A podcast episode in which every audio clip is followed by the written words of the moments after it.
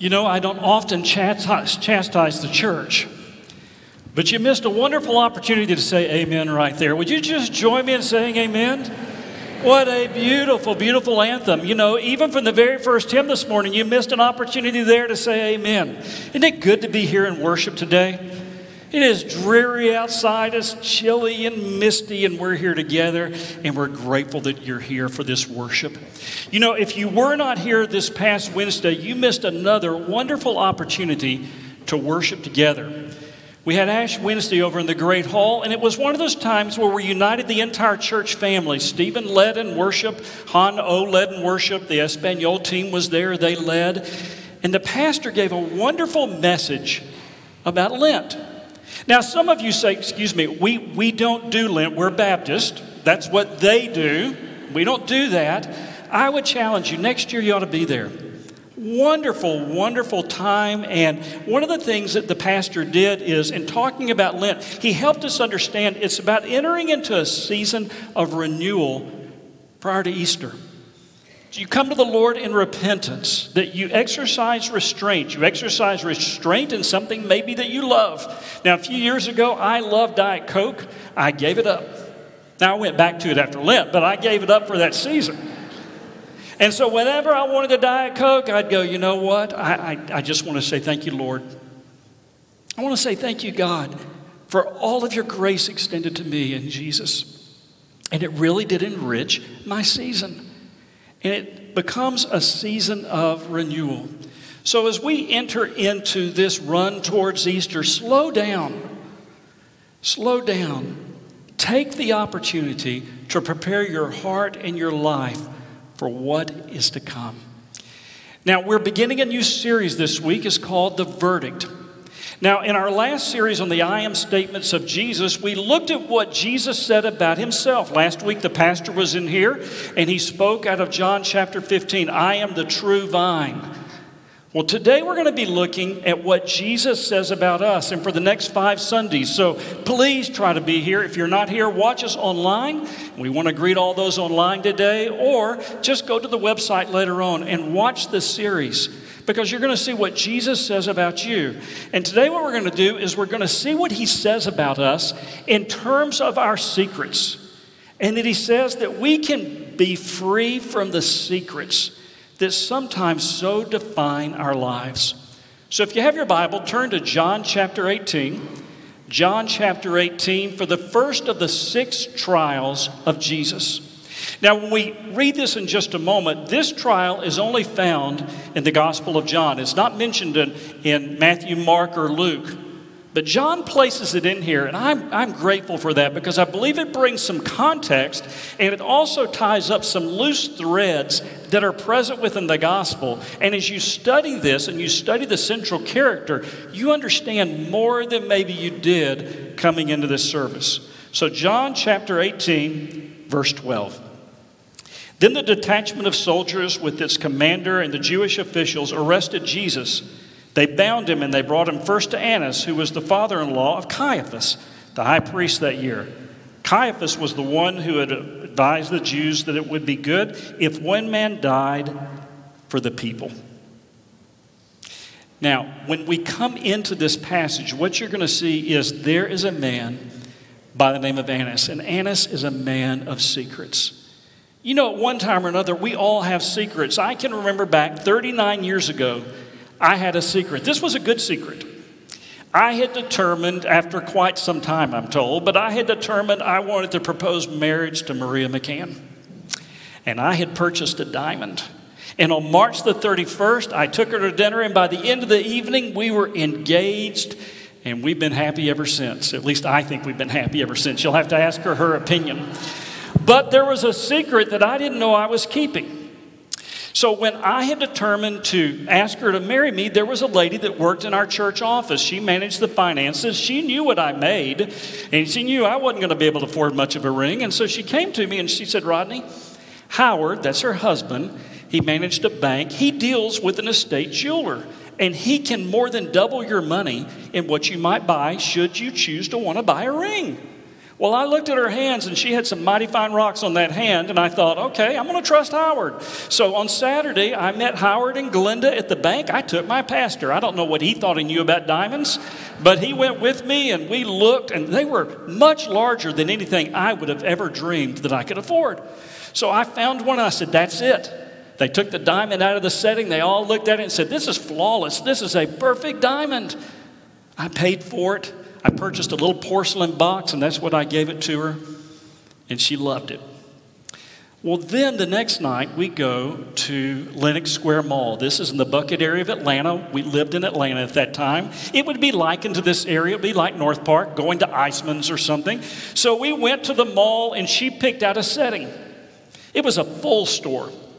So the lady takes the diamond, she takes the setting, she said, I'll be right back. And she comes back within less than a minute and she said, Now, sir, and she says it very loudly, her chin kind of up. Are you sure you want to put a cubic zirconium in this nice of a setting? My now wife probably should have been in the neck brace. She turned to look at me so quickly. what have you pulled? I said, ma'am, that that is not a cubic zirconium. That is a diamond. They told me it was a diamond. She said, Son, this is no diamond.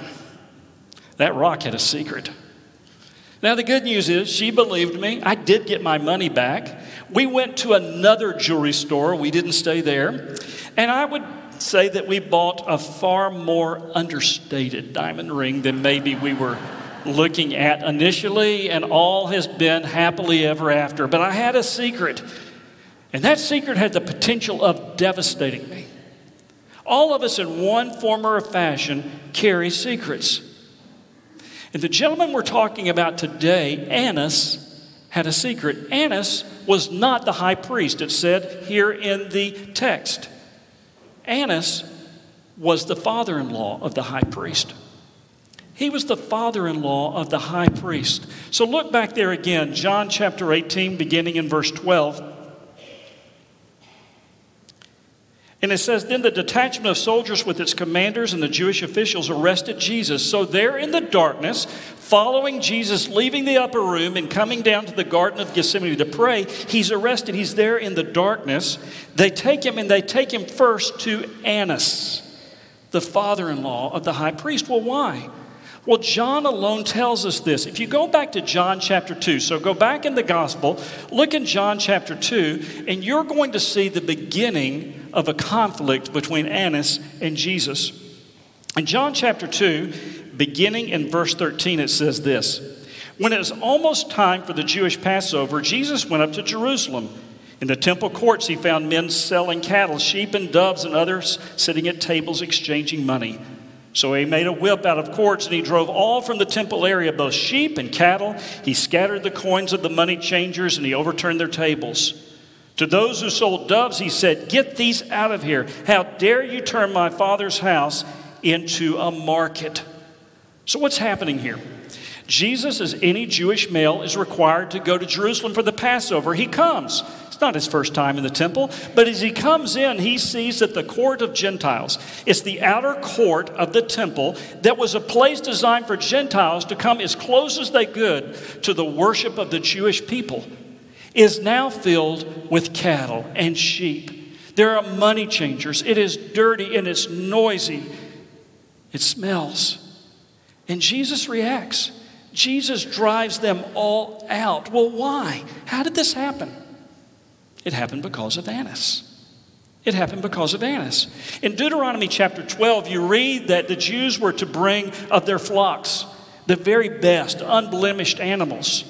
But you know what? If you lived out of Jerusalem, that's a long way to be bringing your sheep. It's a long way to be bringing your dove. And so over time, it changed, and you could purchase one there and you could bring it up. Well, Annas comes along in 6 AD when he is made the uh, high priest by Herod the Great, and he decides that he could make a buck off of this. So he turns that court of Gentiles into a market. And what would happen is you could come, you could purchase your animal there, you could take it right in, and you could offer it for sacrifice. Now, if you happen to bring your own animal, what would happen is the priest could look at it and say, Now, this is blemished. You need to go out and you need to bring another one in Well, guess how often that happened? So it says there's money changers there. What's happening? Well, this would be the season in which you would pay your temple tax, and it had to be paid in the local currency. So people coming in from outside would need to have currency that was local, and so there were money changers there for their convenience. But what was happening was they were charging exorbitant fees. And so what was happening is there was money coming in all across this season, and guess where it was going? It was going to the family of Annas. You could almost categorize them as a mob family, and Annas was the godfather. So Jesus comes in and he clears them out. He confronts it. Well, what is he doing? He is confronting then Annas. And Annas is like any good godfather, he doesn't forget. He doesn't forget. So you go on to John chapter 11. In John chapter 11, a few weeks ago, Travis was in here and he preached the story of Jesus looking at Martha and saying, I am the resurrection and the life. Do you remember what he did? He went to the tomb where Mary and Martha's brother was laid and he called out, Lazarus, come forth. And Travis said, if he hadn't said Lazarus, they all would have come out. That's true. Lazarus, come forth. It is a time of celebration but not for everyone. Because in John chapter 11, verse 49 and 50, you see the leaders are gathering. And they say this Then one of them, who was Caiaphas, who was the high priest that year, spoke up. He said, You know nothing at all. You don't realize that it's better for you for one man to die for the people than the whole nation perish. Well, what's he responding to? Well, the people and the leaders had looked around and just prior to that, they'd said, listen, if he keeps going on like this, everybody's going to believe in him. And what's going to happen to us? And not only that, what are the Romans going to do? It's going to appear there's something going on. We'll lose both our place and they said our nation. But make no mistake about it, it was about their personal privilege. So in John 11, verse 53, it says, From that day on, they plotted to take his life. So, what you see here is that from the very beginning, Jesus is at odds with this leadership. And here in John 11, what you see is that the trials that are to come are nothing more than a sham. It's been predetermined. He has to die. He has to die. And so you leave John 11 and you go into the rest of the story. And what I want you to do is turn back to John 18. In John 18, you find that Jesus has been arrested and he's been brought out of the Garden of Gethsemane, and he's been brought to Annas. Now, it says the high priest here, but it's referring to his past role as high priest. So look with me in verse 19. Meanwhile, the high priest questioned Jesus about his disciples and his teaching. Jesus said, I've spoken openly to the world. I always taught in synagogues or at the temple where all the Jews came together. I said nothing in secret. Why are you questioning me? Ask those who've heard me. Surely they know what I said. And when Jesus said this, one of the officials nearby struck him in the face. Is that the way you answer the high priest? He demanded. If I said something wrong, Jesus replied, testify to what is wrong. But if I spoke the truth, why did you strike me? And then Annas sent him bound to Caiaphas, the high priest. So you see at this moment, Jesus is brought into the man of secrets to Annas. Annas has lots of secrets that he's hiding. And Annas questions him, seeking to build his own case. But I want us to pause for just a moment and I want to talk about what secrets do to our lives. I've asked Brad Schwal to come. Many of you know Brad. Brad grew up in this church. He served on staff here. He's now pre- president and chief executive officer of the center. They're our partner in our counseling ministry, and six days a week, there are counselors here on this site to assist you and to assist the members of this church and this community. So, Brad, thank you for being here. Thank you. And as I thought about this and I've considered secrets, there's got to be a toll to secrets in our lives. What would you say as a counselor? So, whenever we have perhaps broken a boundary or a trust, or perhaps even something has happened to, happened to us, or maybe we're even struggling with something, a depression, anxiety, or addiction, and we keep that to ourselves, we are, are partitioning off a part of who we are. And that keeps us from being vulnerable. which keeps us from having healthy relationships. It also keeps us from truly experiencing the love, the unconditional love, forgiveness, and grace that God gives us. So when we have something with which we're struggling and we're keeping that from others, that shame and guilt keeps us from living the full life that Christ promises us, and it keeps us from then also having relationships with others that are fulfilling. You know, I, I would assume that when you're looking at the secrets in your life, there's a certain amount of guilt and shame that go with those. What would you say about that? Guilt is when we have done something, uh, we have crossed that boundary, and it can be an appropriate experience. Shame is when we believe all of who we are is not worthy. Shame also happens perhaps when somebody has crossed a boundary with us and we take it in as our fault when it's not, and that guilt is unnecessary. That shame might also be because we believe that, that we are the only ones having the experience that we're having. And even the psalmist talks about when we keep our transgressions from God, our bones waste away. We physically, and that is true, that by keeping secrets, that shame, that guilt affects us physically. Uh, but the psalmist does go on to say that when we do open up to God and, and we do confess, God forgives the sin, but also the guilt, uh, which leads to freedom. So, Brad, as we, we talk about secrets today, if, if this has struck a chord with anybody, what you've said or what they're seeing in Scripture and thinking about their own lives, and they want to contact the center, take advantage of the, the help and the counseling that's available, what would they need to do?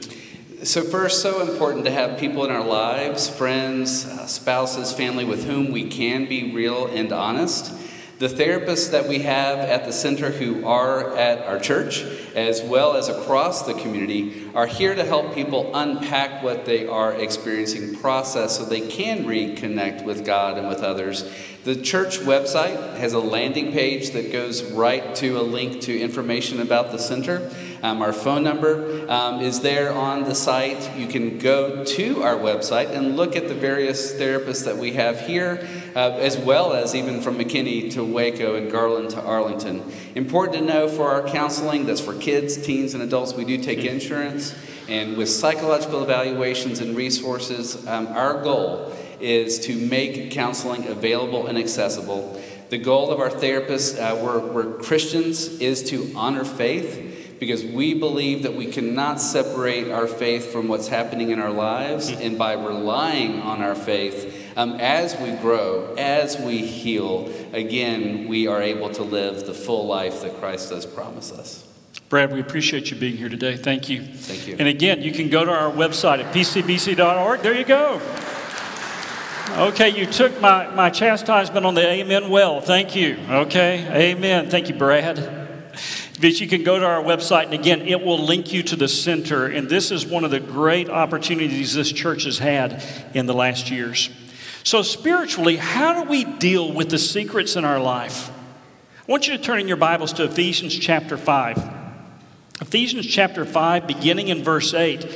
We read what the Apostle Paul is saying to the church at Ephesus. There's some, there's some counsel here for us. So, beginning in verse 8, he says this For you were once darkness but now you're light in the Lord. Live as children of light. For the fruit of the light consists in all goodness, righteousness, and truth, and find out what pleases the Lord. Have nothing to do with the fruitless deeds of darkness, but rather expose them. For it is shameful even to mention what the disobedient do in secret. But with everything exposed by the light becomes visible, for it is light that makes everything visible. And this is why it said, Wake up, O sleeper, rise from the dead, and Christ shall shine on you. It appears there at the end. Paul is quoting from an early Christian hymn. So look there again in verse 8. For you were once darkness. Now I want you to notice here, Paul doesn't say you were once in darkness. He doesn't say you were walking in darkness. He was saying before you have trusted Jesus Christ, you were darkness. I came to faith in Christ in 1976. What this tells me is I was darkness. I was the problem.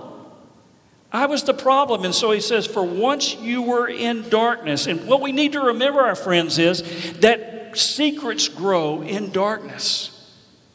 Secrets grow in darkness, and the more secrets we have, the more closed off that we become. And secrets thrive in that darkness. You know, as I went through the John passage, it struck me even one more time that what you see there is that all of those events took place on that last night before the cross. They took place in the dark. They took place in the dark. Jesus was arrested, what? Under darkness. He was bound, he was taken up to Annas in the dark. The five trials that would follow that, all in the dark. We read in Matthew chapter 26 that in the dark they were seeking false witnesses against Jesus. You see in the scriptures that they were also seeking to raise the crowd to call for Barabbas and that for Jesus to be crucified. All this happened under the cover of darkness.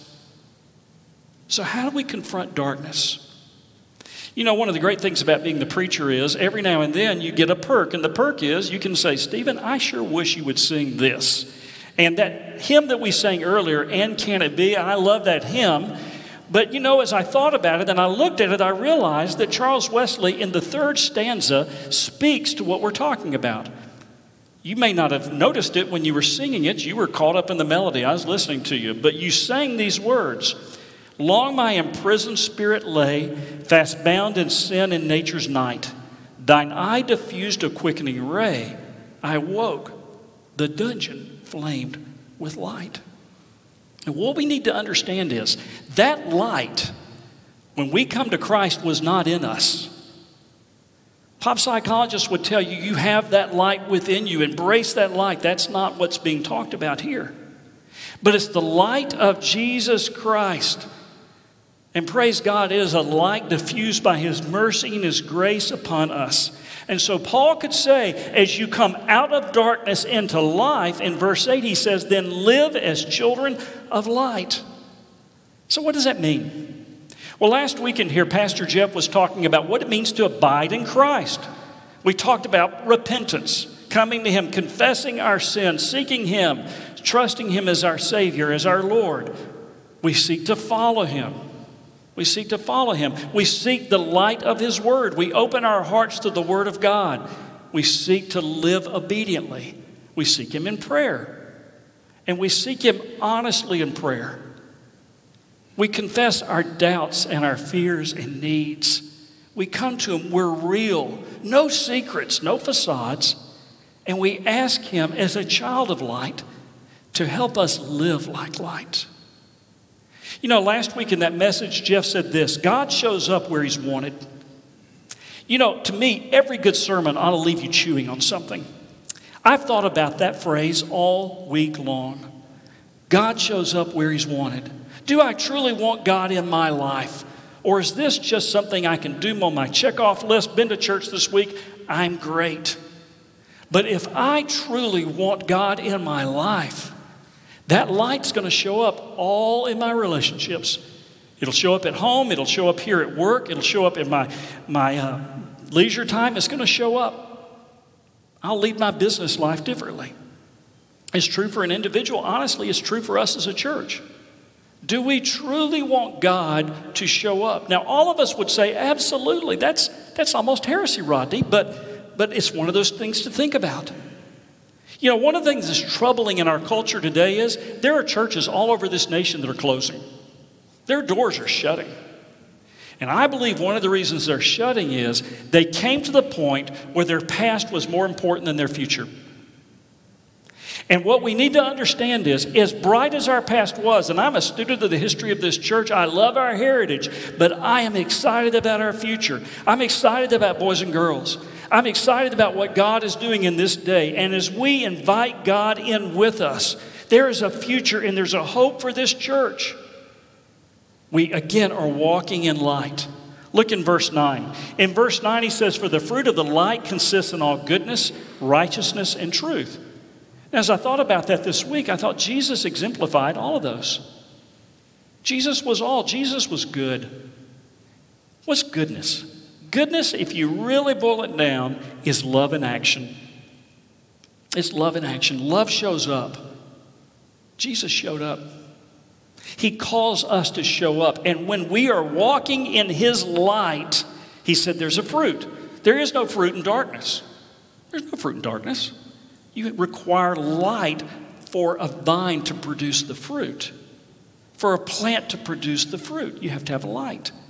So there's goodness, righteousness. Jesus was righteous, and in him I am cloaked by his righteousness. I have right standing before God through Jesus Christ. I recognize that through the light of his word. He was truth. He was truth. Jesus conducted his life with perfect integrity. It's why in John 18 he could look at Annas and he could say, I said nothing in secret. Nothing in secret. I taught openly in the synagogues and in the temple and where all the Jews gathered. He was a man of integrity. You know, your mom used to say, if you never tell a lie, you never have to remember what you said. Jesus never told a lie. We're called to bear the fruit of truth. And we do that as we walk in the light. Now, contrast that with verses 11 and 12. Because in verse 11 and 12, he says, Have nothing to do with the fruitless deeds of darkness, but rather expose them. Well, what does that mean? It means that as I walk in light, my light will expose the darkness around me. It's why when you show up as a follower of Jesus, you know what? It can be a different conversation. You know, it's really funny. Not so much anymore, it used to be, but it used to be I could walk into a, a group, and I've heard Jeff say the same thing. Stephen would say this. You'd walk into a group outside the church, and all the guys are talking, and all of a sudden somebody goes, Oh, be careful, here comes the preacher. It was a joke, but you know what? Light.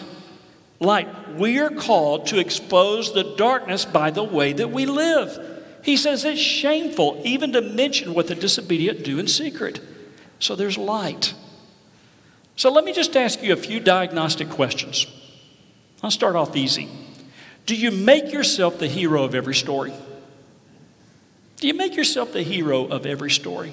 Do you seek to present an image of yourself or of your family that is ideal? I mean, June and Ward Cleaver would be really impressed by your family the way you describe it. Do you hide, hide the reality of life? Because you know what? No one's life is perfect. No one's life is perfect. And yet, there are whole industries that have grown up in these last years to make us look perfect. Well, to look perfect, then you've got to have a secret. You've got to have a secret. So, do you inflate your achievements, your resume? You know, there's a congressman right now in Washington trying to explain why he lied about his resume and all of his achievements. What would your coworkers or your partners or employees say in terms of your integrity? Are you known as a person of integrity?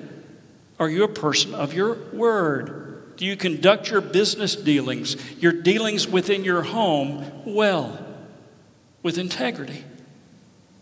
So, key to living a life devoid of secrets is this that your tolerance for sin, rather than going up, goes down. Because as our tolerance for sin goes up, the secrets build up around it. So I'm going to reframe that more positively. Do I seek to live a life that is marked by righteousness? By righteousness. Do I seek out relationships? You know, I love the worship experiences of Park Cities. I love the sanctuary. I love the Great Hall. If I understood the language, I would love the Spanish language, I'm sure. I love them. But to me, the beauty of this church, apart from the wonderful worship experiences and messages that we have, is the relationships that are built up in connect groups. Are you in a group that people can open up their hearts and expose their pain? You know, for years I've taught a connect group, and for years it really was more of a lecture. That was what they wanted. But then there was a day that someone cracked open the door to the pain in their life and others stepped through. And a group became a family. I was talking to someone this past week, and he said, Pastor, you'll never know how much our Connect group has meant to us. They are walking through this season, they are loving us, they are supporting us. Well, how does that happen? It happens out of honest relationships. You need to be in a group and if you're not, find one. Let us help you find one. What we're saying here is secrets can destroy you. And the reality is, you very rarely are able to successfully keep secrets. People know. People know. And even if they don't, there's going to be a day coming when all secrets are laid bare to the light of God. God knows. And for Annas, as he stood there cloaked in his pretentiousness pointing his finger at Jesus, Jesus knew the heart. He knew the corruption that was Annas. And one of the sad things in this sad story is this that the corruption that was really cloaking Annas' heart was passed to his children. I'm sure to his grandchildren. He had five sons. They all followed him in the family business. They all succeeded one another as high priests. Caiaphas, his son in law, there's the sixth one right there. Josephus records that in the year 62 AD, that Annas' son was responsible for the martyrdom, martyrdom of Jesus' brother James. By this time, they called him James the Just. And there are those historians that would say that was one of the straws that broke the camel's back with the Romans. And just as they talked back in John chapter 11, what will Rome think? Well, at this time, Rome acted. And you may know that by the year AD 70, Jerusalem was taken and the temple was destroyed. Their secrets brought them down.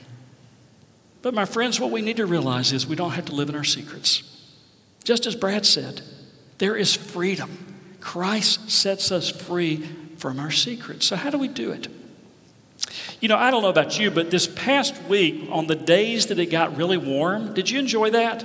Wasn't that nice? It was like a foretelling of spring. Now, I know what's going to happen in a few weeks at my house. My wife is going to want all the windows cleaned. And what do we do in spring cleaning? We open the shutters, we raise the windows if we can, we open the doors, we let in all the fresh air of spring to come in and refresh us. So I want to go back to the beginning of this message.